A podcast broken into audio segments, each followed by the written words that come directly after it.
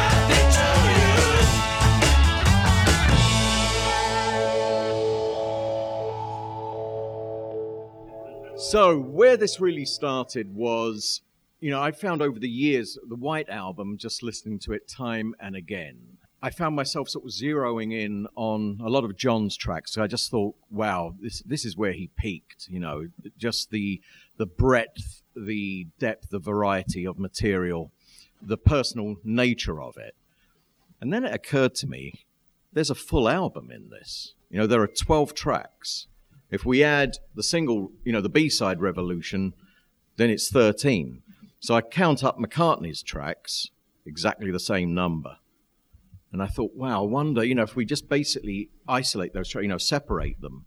And I created playlists John Lennon's White Album, Paul McCartney's White Album. And they were just like absolutely amazing, you know, just blew me away. And so that's where this started. You, remember the, the the philosophy that the Beatles are now serving as each other's sidemen, and it was basically almost like a solo album. I don't think we were coming from that standpoint No, at all. not at all. Especially with the new release. I mean, anyone listening to these tracks understands this is the tightest band in the world. Uh, so, so the Sidemen thing wasn't really the inspiration behind this. It was just more like, oh my God, these are just fantastic standalone albums. Maybe a little less fantastic for, for George and Ringo, but certainly Paul and, and John, uh, you know, could have put these things out. And then the challenge became, well, you know, how would you order them? What would you know? What would you do if there if you excluded all of the other White Album songs by the other players? Would it still hold up, or what would it be? So we did three episodes. We did do a John Lennon's White Album, Paul McCartney's, and then we did a George and Ringo one. Here we're just sticking to the John and Paul angle because those are the two strongest albums as such, without a doubt. I mean, what was your attitude when you first heard uh, this concept that I sort of told you about? Actually, it was one that I, I'd been thinking about already, because, in particular with reference to John, because he comes out fighting in 68. Yeah. Uh, Post Rishikesh, uh, the end of Rishikesh is obviously a turning point for John. And then there's that moment which he, uh, Derek Taylor wrote about it uh, in one or two of his books, which was that um, Derek came back from LA to help run Apple in April '68, and they he and he and John were always very close, much closer than he was to Paul. And they have an evening. Uh, Derek rents a house, or he borrows the house that Peter Asher has in Surrey, uh, which is unused. And they have an evening where Derek and John take LSD together.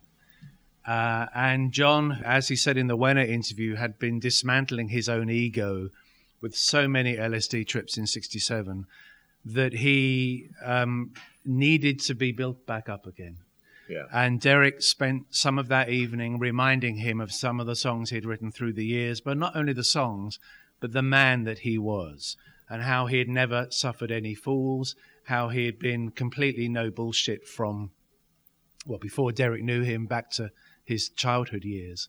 So um, after that evening, John is John restored. Uh, and with that and the end of the way the way that Rishikesh ended, he's up and fighting again. And there seems to me there's a clear watershed moment in John Lennon's life, which is I'm back to being who I used to be. Right. He's like the art school John Lennon again. He's not going to take any shit from anyone. Right. Uh, and when he goes to New York in May '68, he and Paul go to New York and they announce Apple. Um, and he actually says, you know, we're setting up a company so that people don't have to go down on their hands and knees in someone's office, probably yours, which is a highly belligerent thing to say, but completely where he was. He says, no nonsense of any kind. It's just like, this is it. I'm going to say what I think and you're going to get it. And whether, if you don't like it, fine. That's what Two Virgins is. It's like, here we are. If you don't like it, don't look at it. But this is, this is who I am. So from that point on, I'm thinking, well, John Lennon's White Album. Yeah, I mean, every track on it is if that was a John Lennon solo album, it would just be the greatest album you'd ever heard. Absolutely. Um, it would be up there with the Plastic Ono Band album, only even more approachable and what more approachable and more melodic. Yeah. So I have been thinking it, but when I heard your shows, your three shows, um, which was about six baths for me because I only listen when I'm in the bath. Um, As I'd expect. I might be late, but I'm very clean. and well informed as well. Yeah, I'm Yes. well informed, very well informed. And now we'll never get this out of our minds when we do future shows. That's okay, you know. Um, then I thought, yeah, it was. It really made me think. It, it's very stimulating to actually look at them individually and see where they were, not only as musicians but particularly as composers. Well, you know, I mean, we, having done the last show, um, I, I thought the concept was really interesting. Uh, in this case, we have to give George and Ringo short shrift, but Yeah. uh, because and, and and it's a pity because George's stuff is some of the best stuff on the White Album.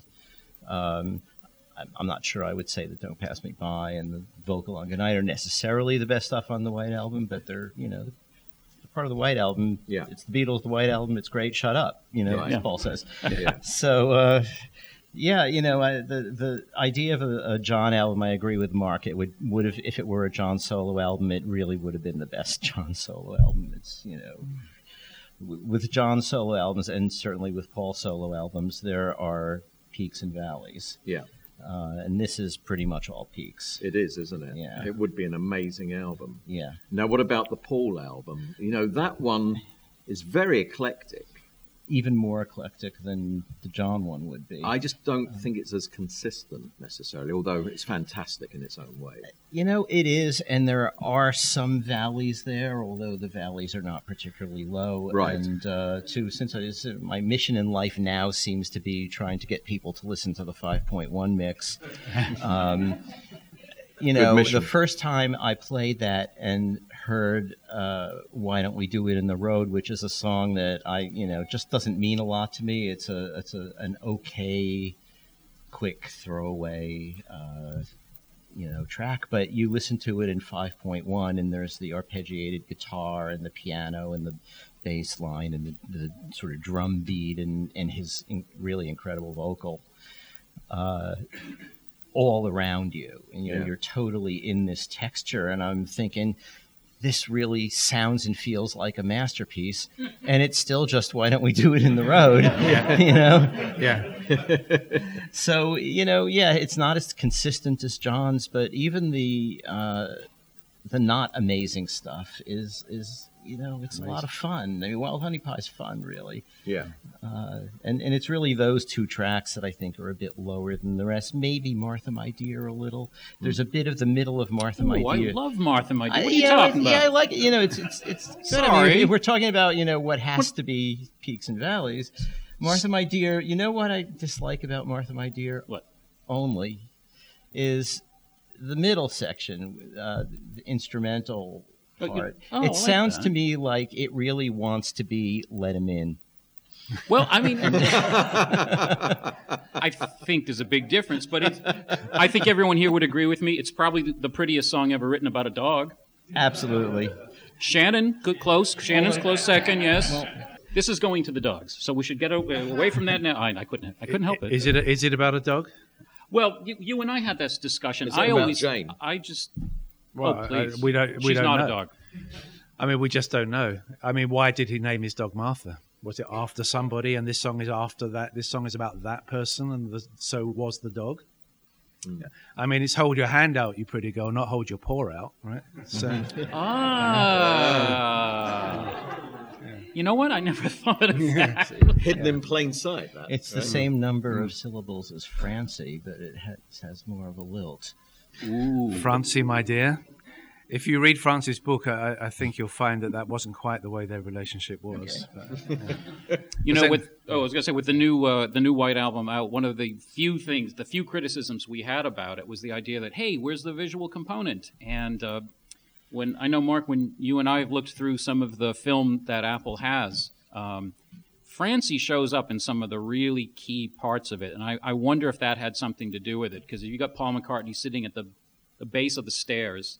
Going up to the control room of Studio Two, and he's tapping along, and he's playing Helter Skelter. Maybe Francie's presence uh, in that uh, in those films is part of why we didn't get them. That's just a theory. Do you have definitive running orders for each of these? You said it keeps evolving. Yeah, I, I don't really have a definitive one. I mean, actually, w- looking at the John one, I pretty much have it in the order it appears. Yeah, me except I too. wouldn't begin with Dear Prudence because it's not necessarily a uh, an an album opener, but Revolution could Revolution One could be. In fact, I have mine beginning with Revolution One, ending with Revolution Nine. I have mine starting with Everybody's Got Something to Hide. Yeah, that could do it. Yeah. Um, uh, let's see. We go with Revolution, Prudence, Glass Onion, um, Bungalow Bill, Happiness is a Warm Gun, Then Yer Blues, I'm So Tired, Julia, Good Night, uh, Me and My Monkey, Cry Baby, Revolution 9. where was the break there? I mean, Uh, end of side one, start of side two. Um, well, mine's a CD. Uh,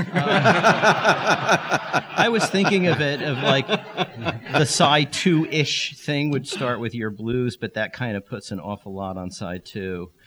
Um, maybe side one could end with "So Tired." I could switch "So Tired" and Yer Blues, and have you know Bungalow Bill, Happiness is a Warm Gun. I'm so tired. But Happiness is a Warm Gun is a great ender for a side, as we know, you know. Uh, and then start with Yer Blues on side two, skip directly to Julia. I don't know. That doesn't work as well as having so tired in between. I'm so tired. I haven't slept a wink.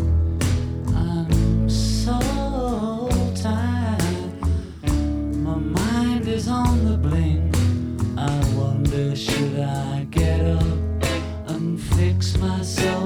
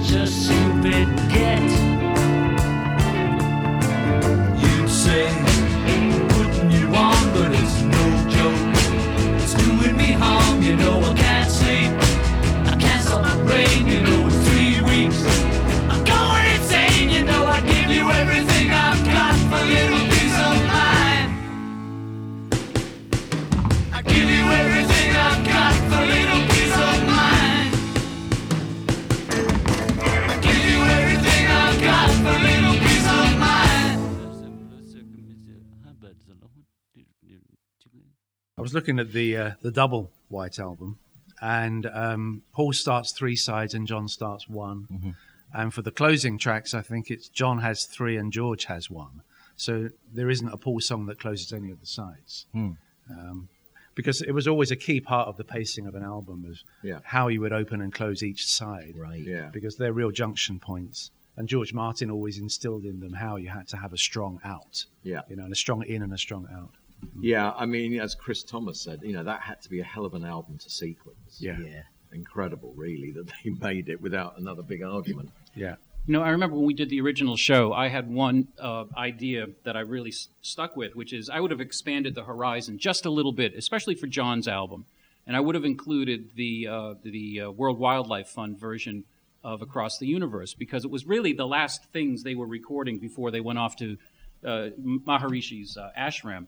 And I thought thematically for me, uh, John was looking for daddy, and there is so much enthusiasm in that song underlying, um, you know, Jai Guru Day. And I would have ended the album. Second to last would have been Revolution 9, but the last song for me, for John, would have been Sexy Sadie because he's back to being disappointed in the search for daddy. So it was kind of a circular journey. And everything else in, in between, I keep changing it around. You know, it's, a, it's like when we used to make Smile albums, you know, because it's like, mm-hmm. nah, this works better. But those two, I, those are my big anchor points. Is I would I would have that wildlife version of, of Across the Universe and end with Sexy Sadie. Everything else in there can kind of be in play. Right. And Allan, you know, you've got this interesting concept of the three revolutions and how mm-hmm. it all ties together. Maybe you could explain that. Also, I was interested in the last show about Can You Take Me Back, which you hear it actually as the start of Revolution 9, Um, which I never did. apparently nobody ever does, including uh, including the people who sequence the tracks and always put it with you know. Yeah. Um, so I guess maybe it isn't, but I had always heard it that way, uh, and so I'm not married to that idea. But what about the three revolutions? Well, the Three Revolutions. The idea is, I mean, he, he started. Obviously, he didn't intend it as a, a, a trilogy or a triptych, but it became one. And um, the way I, I hear it in a, in a nutshell is, you've got the sort of slow, laconic Revolution One, where you know it's just kind of dreamy. He's just sort of contemplating the revolution because there's all this revolution in the air, and he's thinking about it. And and it gets to that line when you talk about destruction. You know that you can count me out, which on the Esher demo and on the song manuscript just says out. Here he adds in. Um, and he always explained he just wasn't really sure how he felt about it. Um, later in the sequence, um, you get the single version of Revolution, which we know was recorded to be a single because George and Paul didn't think that the slow, laid back acoustic one would be a, a good single, so he did a fast one. But where that fits in the trilogy idea is okay, now things are heating up. It's getting more dangerous. It's getting more, you know, and the danger of it is is kind of signaled in the fact that it's a, a loud electric track with distorted guitars and faster also um, higher key, uh, not in the way they recorded it. They recorded it in the same key, but it was sped up, uh, you know, half a step. Um, so you know you get a greater sense of urgency, um, and then you get to Revolution Nine, and that's the revolution. That's just society falling apart. You know, you hear gunshots, you hear disconnections, you hear just just crazy stuff going on. And have I mentioned about the 5.1 mix? The 5.1 mix is just like all over the place, and um, really kind of puts you in the middle of that revolution. And you, you know, uh, except that you don't really want to get out. You know? Right. Um, yeah, you want to keep immersing yourself in it. Yeah, and uh, it you know it, and it ends with you know the the soccer chants, all that line block, that kick. The whole world was going through an awful lot with student protests and uh, including everything that happened at the Democratic National Convention that Yeah. August. Yeah. Just a couple of days after the single of Revolution was released, but before months before the album was released. One of the big things I remember from watching the coverage of that at the time was people out you know protesting chanting the whole world is watching the whole world is watching i kind of wish john had gotten that recording and made that the end of revolution 9 instead of the, the soccer Right. uh, i'm sorry football Football. chants Actually, it's American football. really Yeah, yeah, it's an American recording. no kidding Yeah, yeah, it is. i See, don't we're remember all hearing that It's as an uh, actual one of football game It's one of the Elektra sound effects records. No kidding. Yeah, Jac Wow. Holzman. Yeah. yeah. That's the, the thing with the White Album with John, as you said. You know, we're getting full on Lennon here, and I mean, just the different sort of targets that he's swiping at, and he's hitting them every time. Yeah. And you know, vocally, he's on fire. Uh, you know, we get so many fantastic vocals on his songs, but for me, you know, and it, also in the remix version, what really came out and in the outtakes is Julia just such an incredible vocal. It's so fragile, so loving and tender, and haunting at the same time. And that, that you really hear on the recording itself, you know, a bit of the reverb on the voice. Half of what I say is meaningless. But I say it just to reach you, Julia.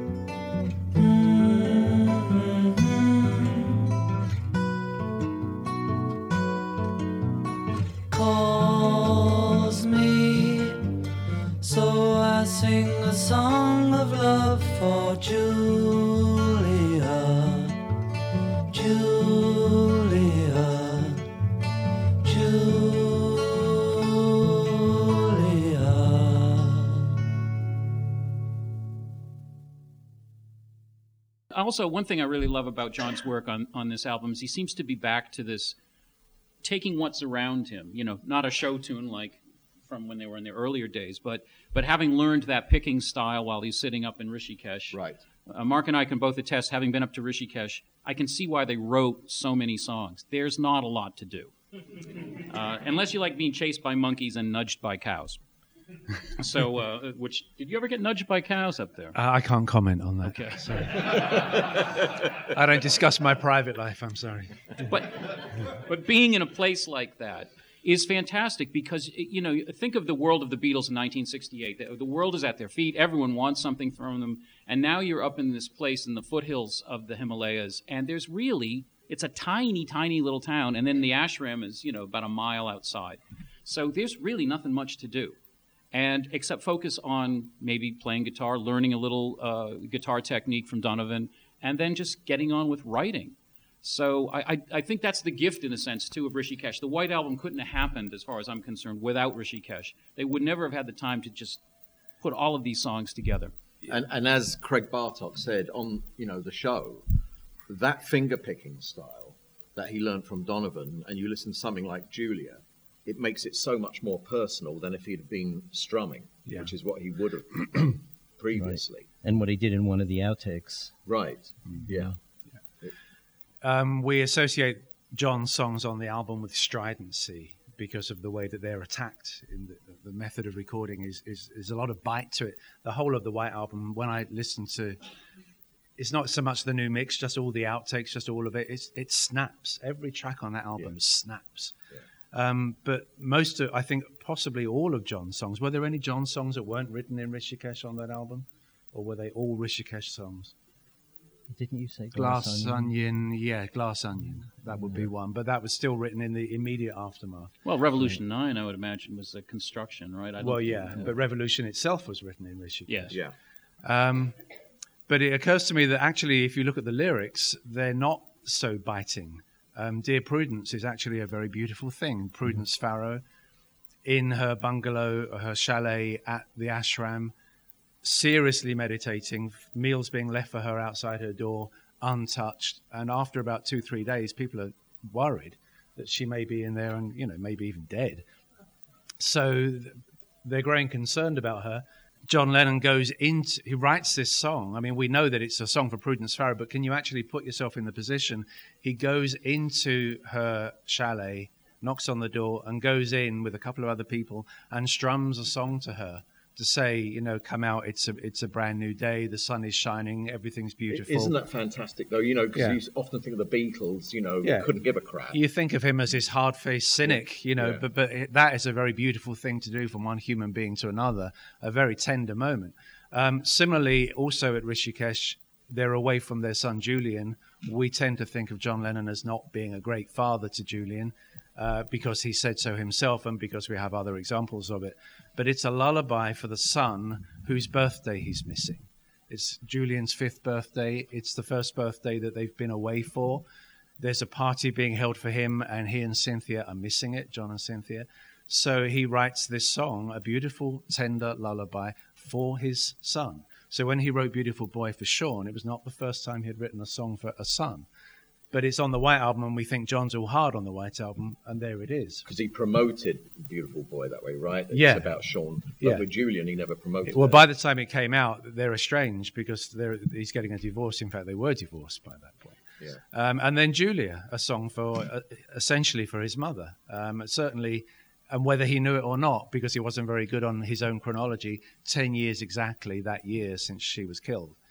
Um, so, three songs right there are very tender songs, and yet we think of John being this hard, hard guy. and how intensely personal Julia is, right? I mean, he's talking to his mother here and saying, "I found my soulmate," basically. Yeah. You know, and that's just when people say John Lennon wasn't honest. I mean, okay, he BS like the rest of them, but you know, when he opened up, it was like no one else. I think he was always honest. That's the thing about John. I think he was always honest. Uh, we've had discussions this weekend about uh, the, the honesty and candor of the Beatles, and there it seems to be this this this revolving sentiment that John Lennon would said this one day and that the next day, and you couldn't really trust what he was saying. But I don't buy that. I think he was always honest, or always speaking in the moment what was in his head. I think that is honesty to me. Yeah. You know, uh, something came up. I, I don't know if you folks have gone through all of the discs yet. It's only been since Friday. Uh, a million years ago. One of the things that really interested me was that that uh, rehearsal version of "Let It Be" in that funky, different style. Yeah, yeah. I wonder. Uh, Maybe that was written in Rishikesh. Maybe that had something to do with John writing about his mom. That Paul now writes about his mom. Uh, Except it's brother Malcolm. Yeah, but And yet, and yet yeah. Mar- Mother Mary came to him in a dream.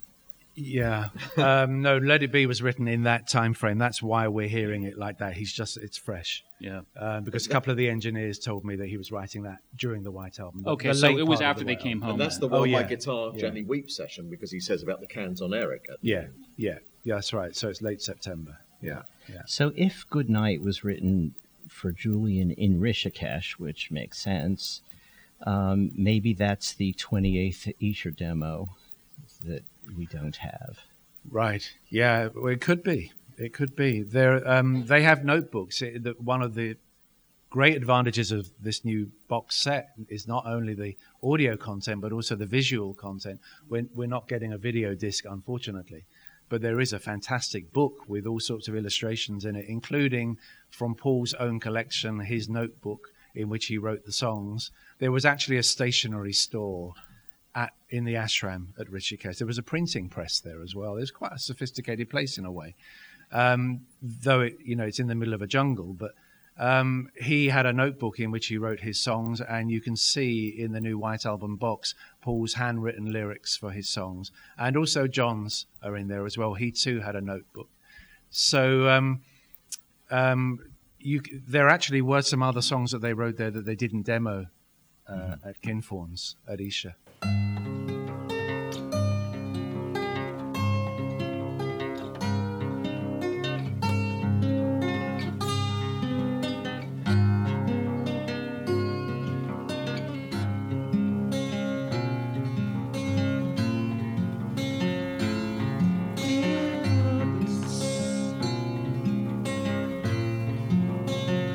Won't you come out to play?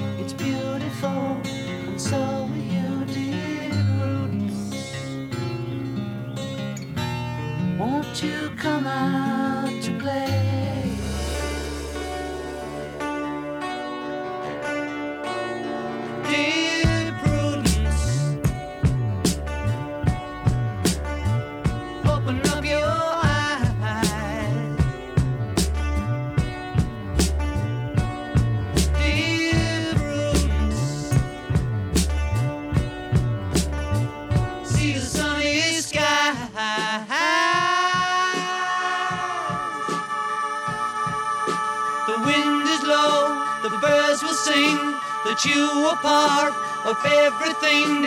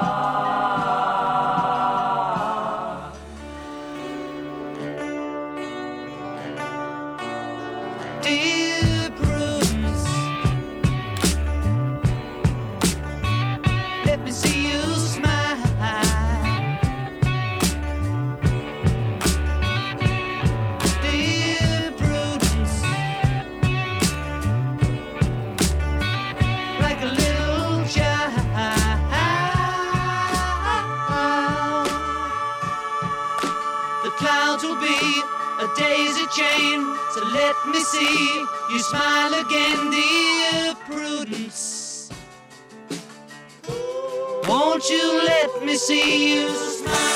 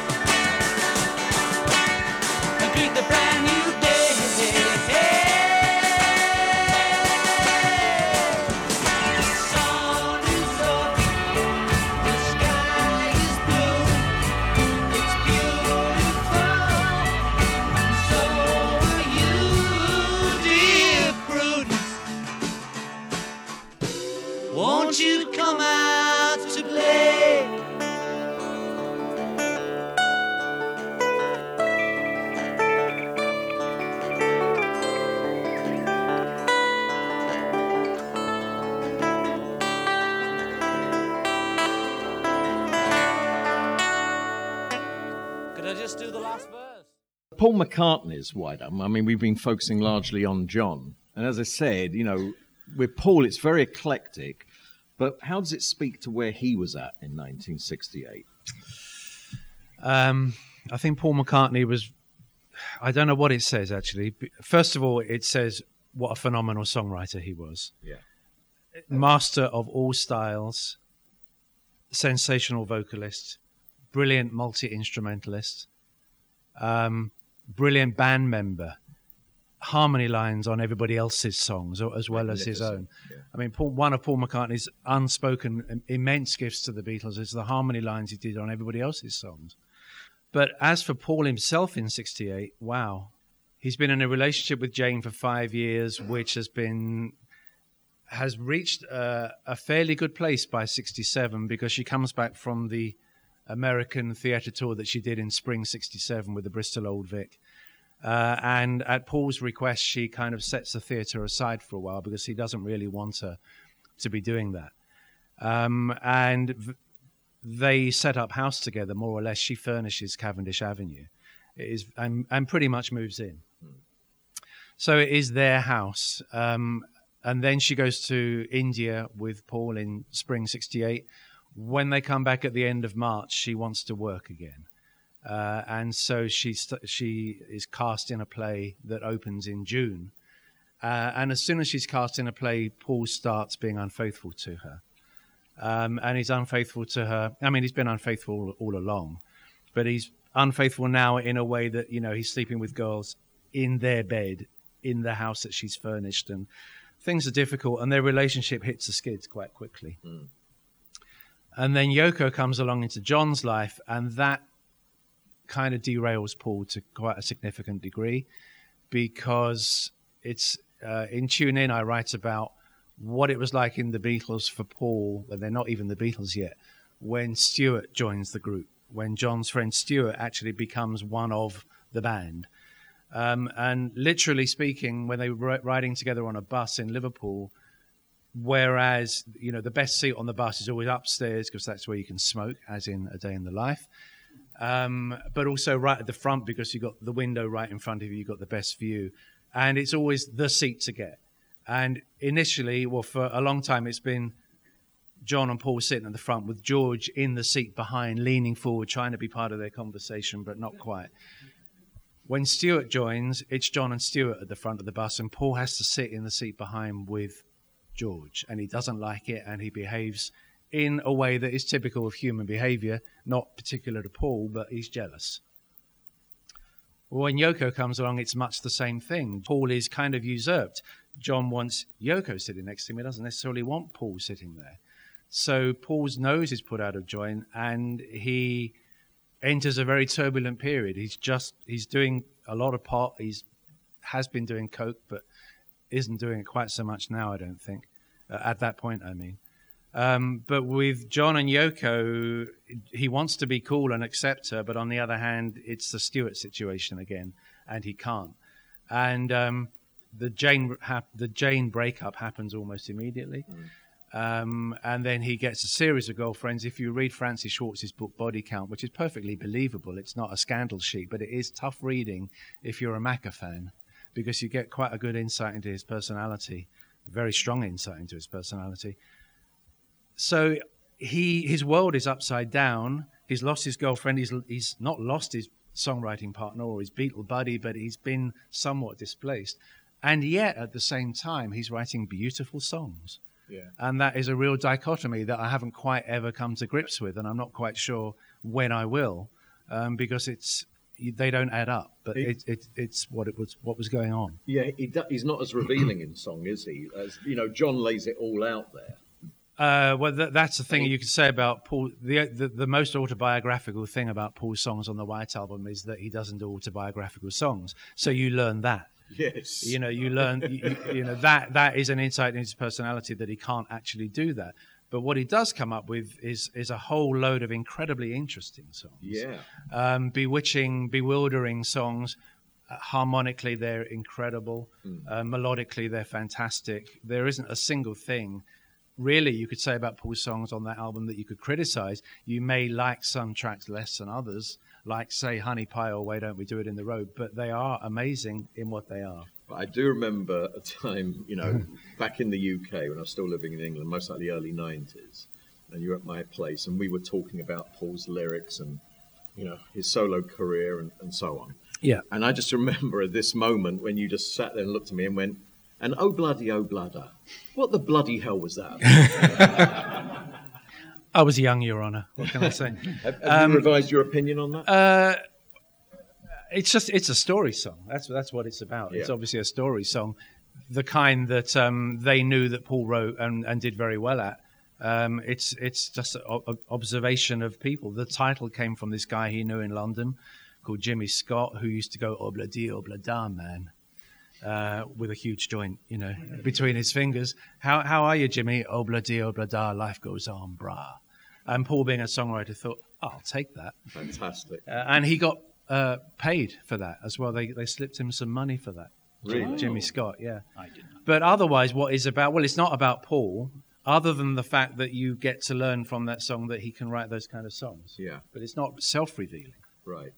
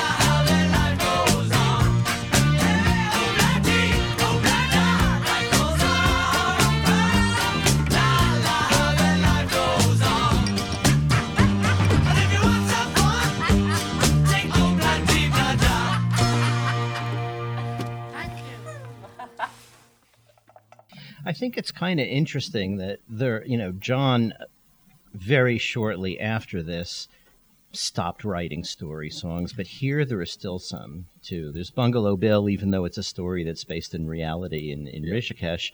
Uh, Cry Baby Cry, you know, what's that's it- it's a, a fantastic song, but it's not. Alice through the Looking Glass. Yeah. Um, Cry Baby Cries goes back to 67, doesn't it? That's when he started it? to Yeah. write Yeah. that. Yeah.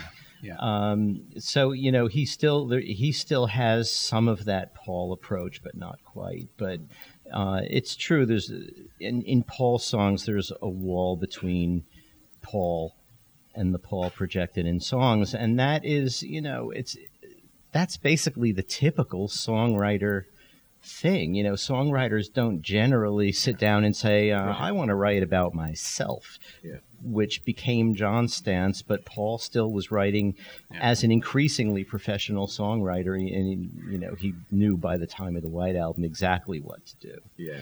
Um, and I think also he was interested, even more than the stories that he's telling, I think he's interested in the musical variety that his songs represent. Yeah. I think he just wants to say, you know, I can write a 20s tune just as well as the 20s guys could. Right. I can write a Beach Boys song better, maybe than the Beach Boys could, Yeah. but at least as good, you know. Uh, And he's writing for other artists as well, or, or giving some songs away to other artists at Yeah. the same time, you know? I really like Thingumybob for the Black Dyke Mills Band. Yeah. Uh, what a really nice tune that is. I mean, it's a bit of English brass, a northern brass band. You have to be an Englishman really to know what that means, but it's a particularly warm, kind of nurturing sound. It's a, it's the sound of brass bands at industrial works. It's like a works band.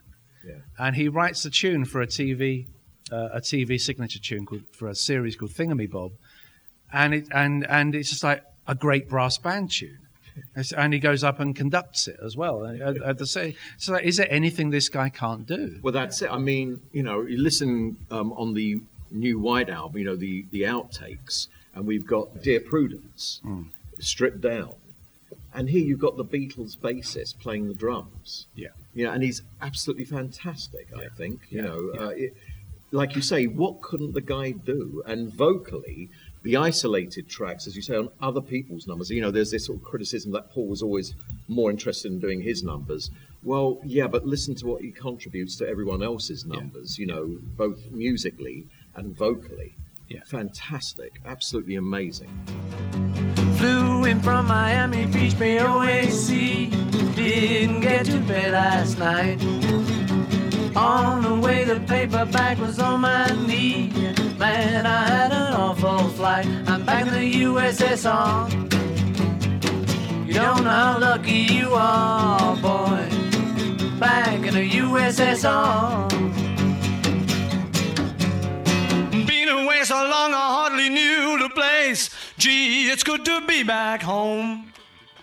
Leave it till tomorrow to unpack my case. Honey, disconnect the phone. I'm back in the USSR.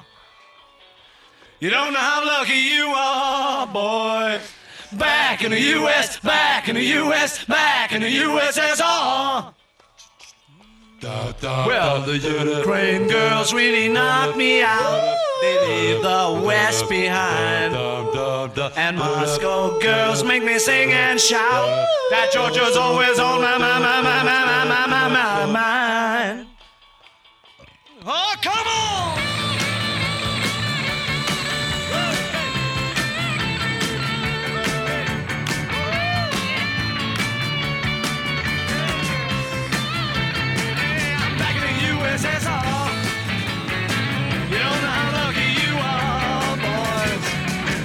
in the USSR.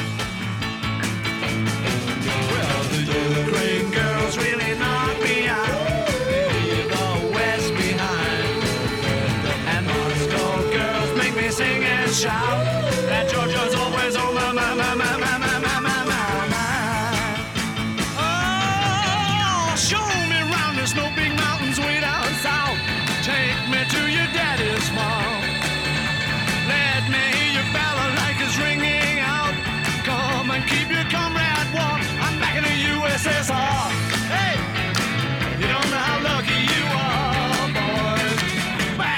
USSR. Oh.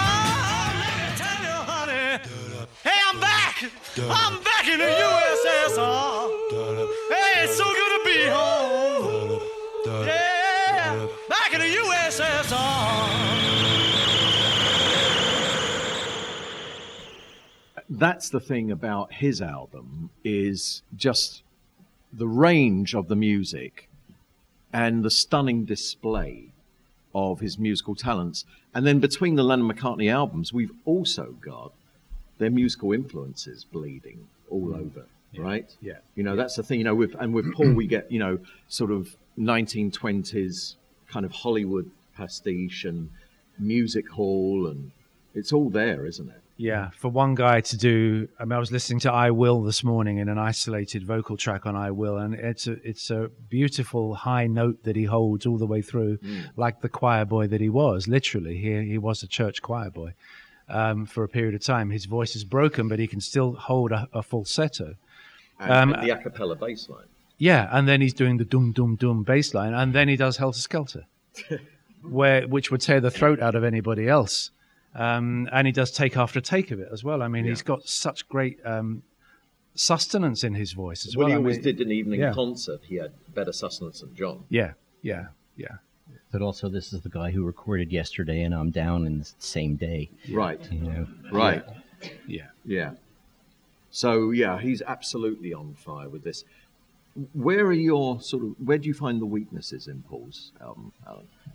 I, it's just that there are songs that I like less than other songs on the White Album, but you know, it's not like we're talking about just disliking them as songs that much. I mean, Yeah, I mean, I agree with you. Obladi is, uh, you know, a little, I don't know, it's a little light, but I, you know, I may be just influenced by John's constant complaints about it. You Yeah. know, I mean, eh, because I was listening to it again on the remastered version and probably the 5.1. uh, and and thinking, you know, really, there's a lot going on in this song, and it's really kind of interesting in a way. And he's going after a particular style, which, like all the other styles, he has in his fingers and voice, and you know, a certain amount of mastery, and uh, it's. You know, he he's gotten what he has aimed for. So is that a failure? I don't know. Maybe I may I may disagree with whether his aim should have been or should not have been, but I, I don't even, you know, it's like that's uh, wild honey pie. But, you know, again, it was sort of a, an experiment off the cuff thing. And I kind of think there's an, you know, again, listening to the remaster, thinking of a lot of these things differently than I had. And I'm thinking of Wild Honey Pie, not as exactly a counterpoint to Revolution 9, but in a way, it, it is in the sense that he's doing something really kind of off the wall that wouldn't normally be on a pop album or a Beatles album, and it, you know he's experimenting with it. And when I look back, actually, when I look at the list, when you break out Paul and you break out John, the one thing that keeps coming back to me since we've done this show is I look at Paul's list and I see animation, animation, animation. They're all like little movies. They're very, very. Cin- it's a very cinematic approach that he took uh, with his character development. And later in life, of course, Paul is you know a great champion of uh, of animation. He did some really beautiful work that is largely not thought about very much. But if you ever see that DVD of his, you know the, the the animation project one where he had all of the rough stuff from Rupert and everything, it's well worth your money.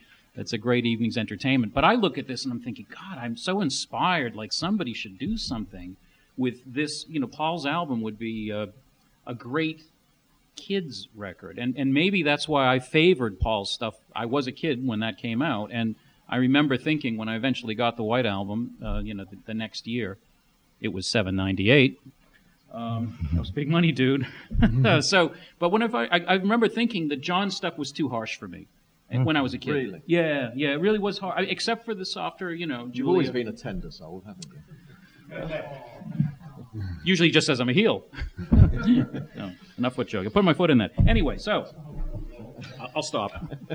anyway, uh, yeah, I think I think it was as I got older the John stuff got more and more heavy and and attached to, to my soul. And now the most interesting thing of all, I think, for all of us here is as we revisit in 5.1. Uh, as we revisit Revolution Number Nine, which I mean, a lot of people, I'm sure, that's it's like pristine on their original vinyl copies because people tended to skip over that. a couple of years ago, some guys I know really did a deep dive into trying to figure out every single layer in there, every recording.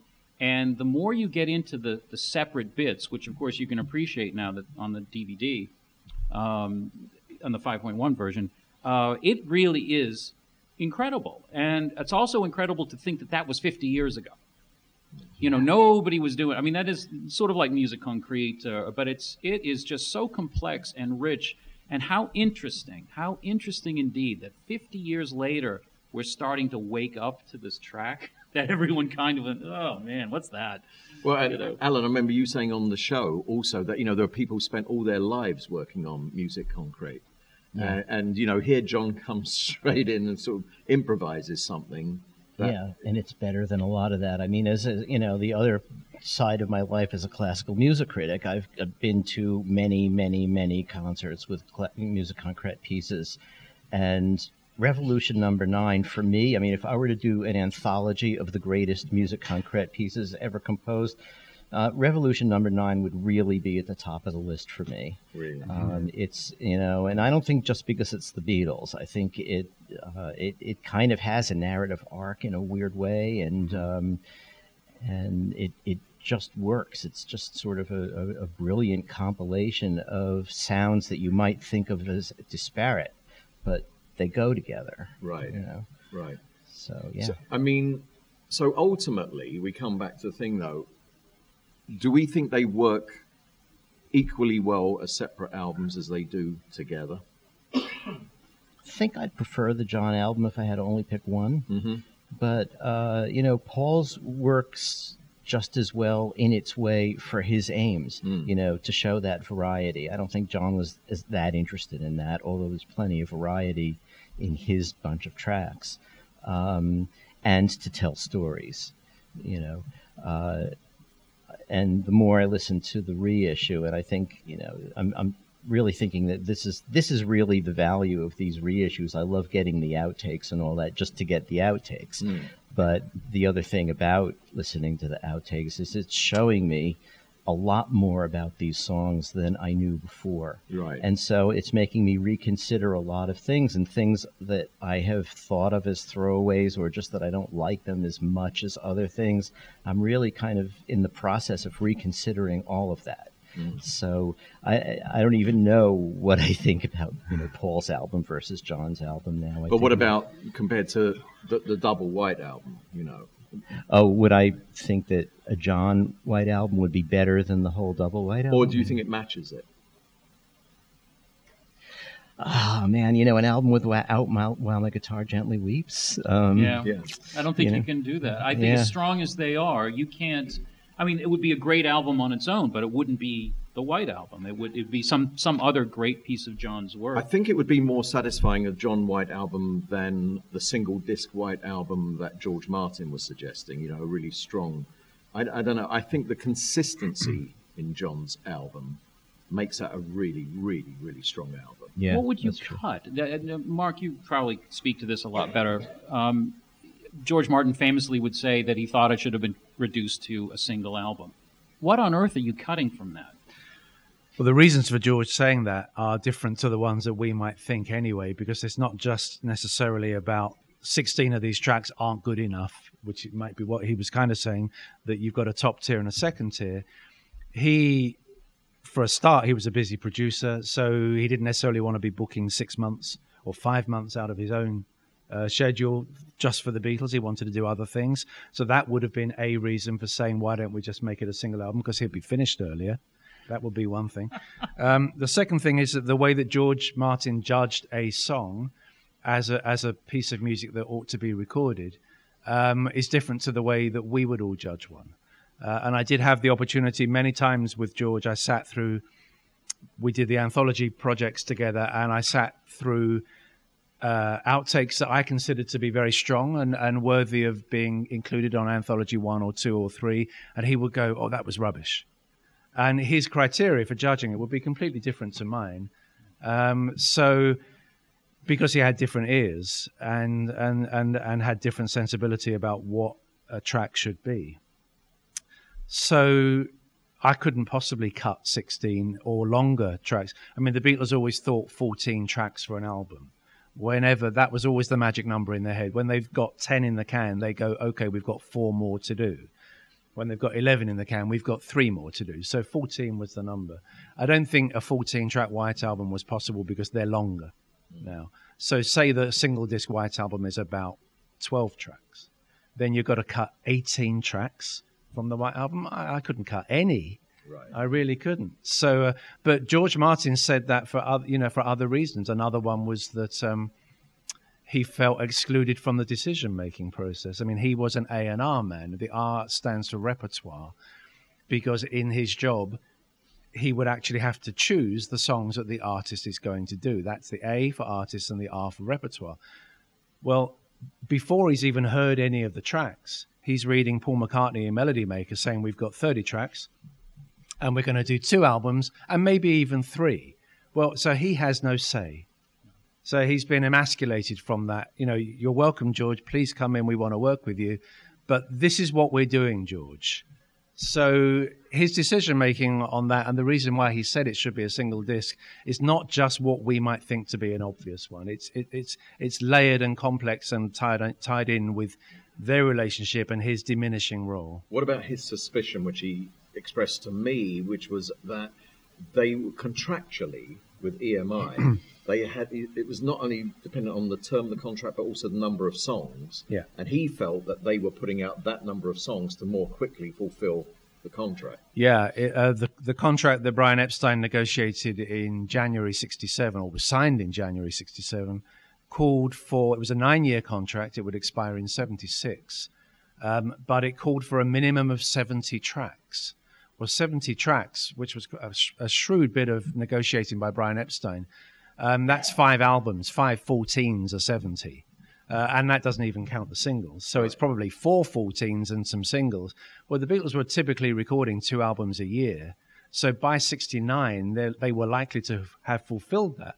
And indeed, that's exactly what happened. And that's why Allen Klein had the strength uh, to, to renegotiate the contract because though they were still tied to EMI until 76, if they didn't want to, they, they need not have recorded any more.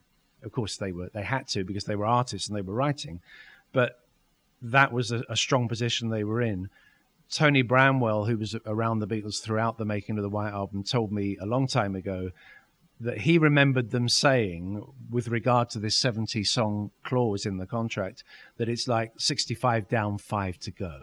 It's like they really were aware of that number. Um, I'm amazed because we were talking recently about how what they usually did was creative, right? They weren't coming at it from the business angle. Yeah. They were musicians. They loved the art. yeah. So this this is interesting. Well, it is. Obviously, they were going to continue to create. Um, but as I said, this is why Allen Klein had such a strong hand. He, he never acknowledged Brian Epstein's help in giving him that strong hand to renegotiate the contract, but that's exactly what it was.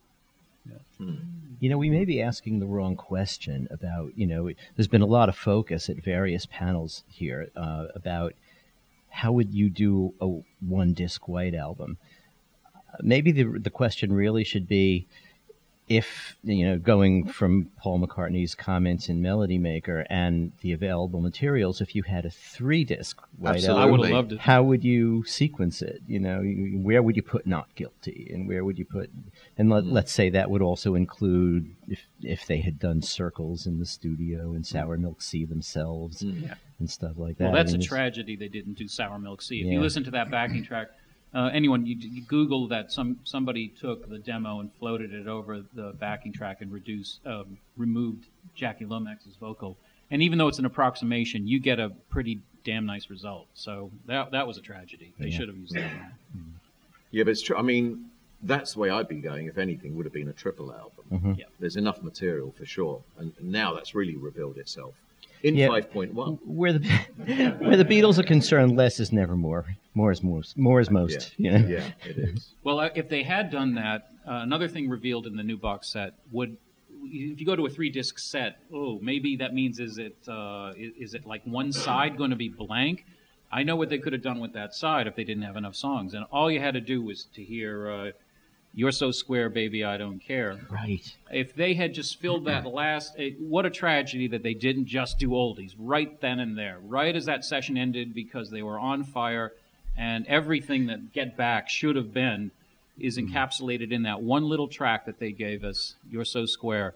They, there's no way that band sounds divided. And if they're just kind of ripping that off in between takes, give me more of that. That, that's Hamburg on steroids. Yeah. I mean, it's just Incredibly amazing. good. And it's interesting, actually, on that subject for a second about those jam sessions. They're all the ones that we've got, at least, they're all led by Paul, which is kind of where we get to during the Get Back sessions, isn't it? Yeah, yeah.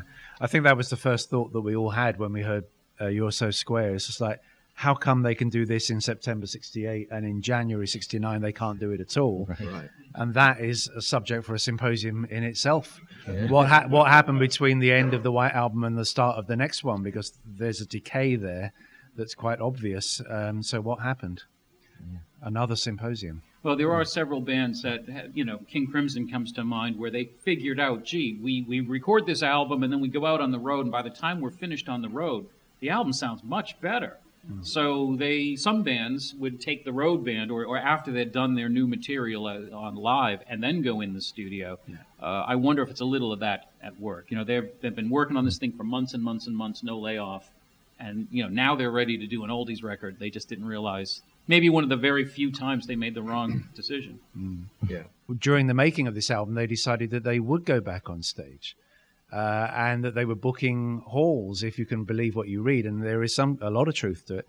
Um, either the London Albert Hall, the Royal Albert Hall, or the Roundhouse, a little strange little place in London, a round building uh, where a lot of experimental stuff was done, and they were going to go on stage and play before an audience again immediately after finishing this album. So, what would their set list have been? It is very much a what if because it didn't happen, but in the last four weeks of making the White Album, they are accepting of the position that before the year is out, they'll be on stage together and they're going to be playing tracks. Now, even though the Beatles did things unexpectedly, being that they had a new album out at the last week of November, if they're on stage in December, surely they're going to be playing tracks from that album.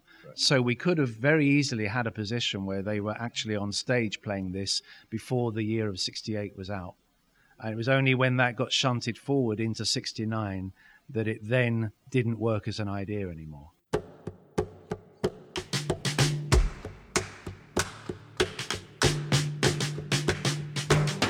Why don't we do it in the road?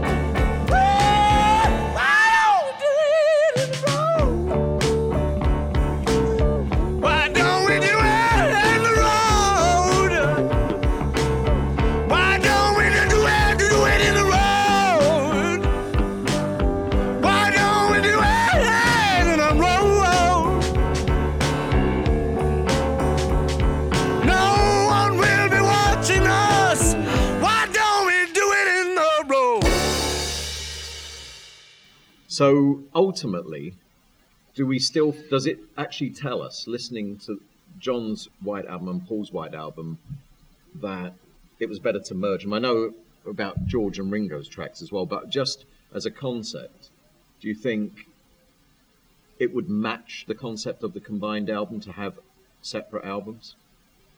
I just don't know. I mean, I, I, part of what makes a Beatles album, any album work as well as it does is the contrast between the John and the Paul songs and George when there is. Yeah. But, uh, you know, in the way they play off each other, even though the list of John songs is great and would make a great John solo album, um, I, I don't think it's entirely as great as the White Album as a, you know, thing. I I think for me, it's more like if I just want full on Lennon, you know, in full cry, you know, then, you know, I do, I have that on the playlist and I'll just listen to, you know, it's like, let's just, you know, cut to the quick here and, and get him full on. I think the combined efforts produce something that is just startlingly incredible. It, even now, I think it's probably leapfrogged Revolver and has become my favorite. And I, I think it's just, because, especially this new remaster. I don't know if you guys all feel the same. For me, suddenly this album sounds very modern, like very alive, very like we're there, they're here, and everyone's alive again. And you know, it's uh, it's very. They did an excellent, excellent job. Giles, if you're listening, you did a hell of a job uh, on both the stereo and the 5.1. Yeah. But Yes. uh, yeah. yeah, yeah, I don't. You know, speaking of 5.1, do you guys? Anybody here have the Yellow Submarine uh, DVD? Did you ever go in? All right. Did you ever go in and shut off the dialogue and just listen to the music? And you can listen to that in 5.1 too. Eleanor Rigby. You know, so it's. I don't know why. I, I wonder if uh, how many people have a 5.1 system. Okay, so uh, pretty much everybody. Um, for me, I, I I just feel that as we found out when they broke up, that the Beatles were greater than the sum of their parts. So the John album is is is superb. The Paul album is superb. George and Ringo's tracks, which don't make a whole album, are strong in themselves. But when you plug them all in together, Yeah. when you integrate them, then there's this extra thing, which is you've got all that talent and all that music, but the, combination is always stronger than the individual components. And, and what do you think about, you know, the fact that now we just play it straight through as opposed to having to flip the disc Yeah. and have the opening track and the closing track? Yeah. I mean, do you think that diminishes the experience in terms of what they intended? Um, well, it's it's certainly blurred the, the business of having a strong beginning and a strong ending to each side. Yeah. and that's true. That's the whole CD era for all albums made pre 1983. Right? I mean, it was always a key part of producing is to you know what's your opening track, what's your closing track, what's where's where's your dividing line. Um, so that's gone, but we hear. I think I hear it in my head anyway. Yeah. Uh, when I when I hear "Happiness is a Warm Gun" and that final that final drum, I know it's the end of side one. I know I've got to flip it over. Yeah. Um, but to me, there was always a, quite a distinct uh, feeling between the four sides, and I always felt I have never tested this scientifically, but I always felt that the most played parts of the White Album were discs one, uh, sides one and two. The sides three and four probably were on people's turntables a little bit less, and probably side four least of all because it had Revolution Nine on it, and also because the, the more accessible songs are, are those that you want to have on, on discs one and two. So I think side four is probably the last, you know, 15, 20 minutes of the White Album is the least known aspect of the album. Um, but I quite often play discs on shuffle anyway, so it doesn't really it's make any interesting that you say that that you play them on shuffle, and but also that you think of them as distinct sides. Because when when uh, Mark, I, I played the five point one for Mark, and uh, I think we listened to it a couple of times, and I think both times, each at the end of each side, you said put it on pause. And we had like a little break, you know, mo- a little more than you would take to flip over the record, but it was really four distinct sides. Did you have a needle scratch in there? Uh, no, we didn't. Uh, I probably could have arranged for that. The break was because I wanted to talk about it. I really, really wanted to talk about what we had heard. And if we'd gone straight into yet another track, I wouldn't have a chance to, Yeah. to emote over what I'd been listening to, which I I really did want to do. Um, that was a great experience. Uh, here it's 5.1. I don't know if anybody knows that, but Yeah. and Allan's got a 5.1. and, and I was going around the room sticking my heads inside the loudspeakers, uh, my head inside the loudspeakers, trying to catch everything that I possibly could. It was a hugely rewarding experience. Yeah, Yeah, same saying, for me. Over here, listen to Paul's bass. You know. Yeah. And then he'd move on to the next speaker. I'd catch what he was listening. I remember, to. like on Piggies, uh, Paul's bass, he's, he kind of plays his bass in a way that grunts. Yeah. I mean, you can't really catch that in the conventional stereo, but when you actually listen to just the bass, it's like he's pulling it in such a way that it grunts like a pig. So brilliant. Yeah, Um, and you can hear the fingering on the strings and everything Yeah, as well in the yeah, 5.1. yeah. yeah, How can an album 50 years old sound so modern? Because it's it. timeless. Yeah. Okay. Boom, boom. Yeah, you got it. I was thinking I should convince Universal not to put out the 5.1 mix so that all my friends have to come to my house and ah. play. Exactly. You're all welcome. I'm Mark Lewisohn. I'm Richard Buskin. I'm Allan Kozinn. I'm Eric Taros.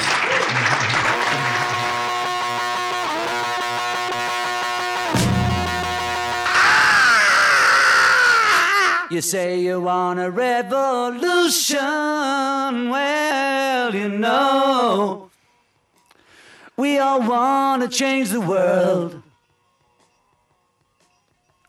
You tell me that it's evolution. Well, you know, we all want to change the world.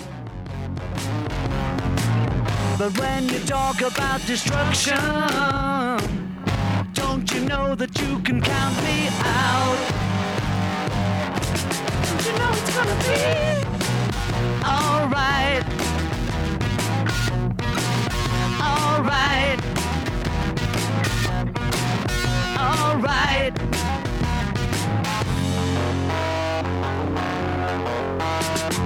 Say you got a real solution. Well, you know, we'd all love to see the plan. You ask me for a contribution. Well, you know, we all doing what we can. But if you want money for people with minds that hate, all I can tell you is, brother, you have to wait. Don't you know it's gonna be alright?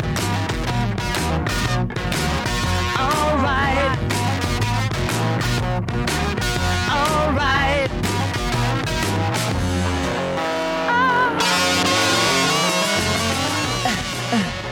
Say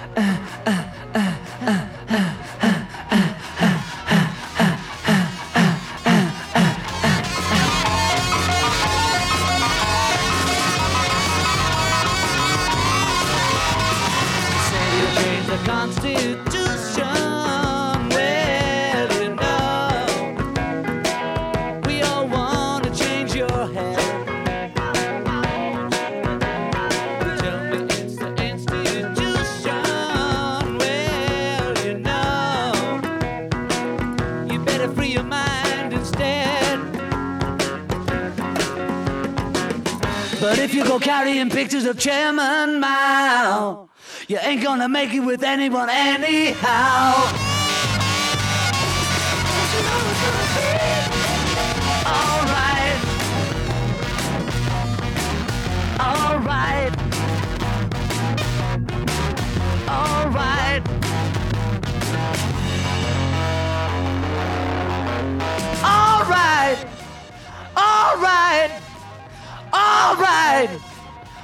All right. All right. All right. All right. All right.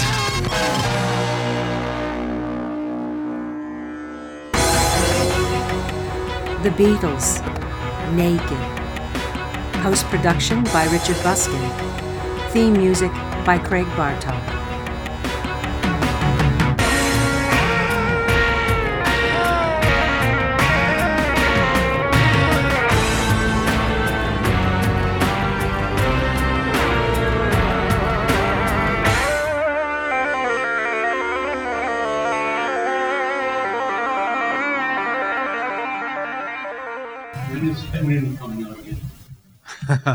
Tune in is out. So, oh, the second book. Um, the answer I've been giving this weekend is it will be out by 2050.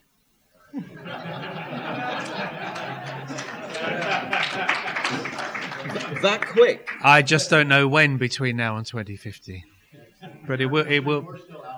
By then, I'm sure you'll have that book and probably the one after as well.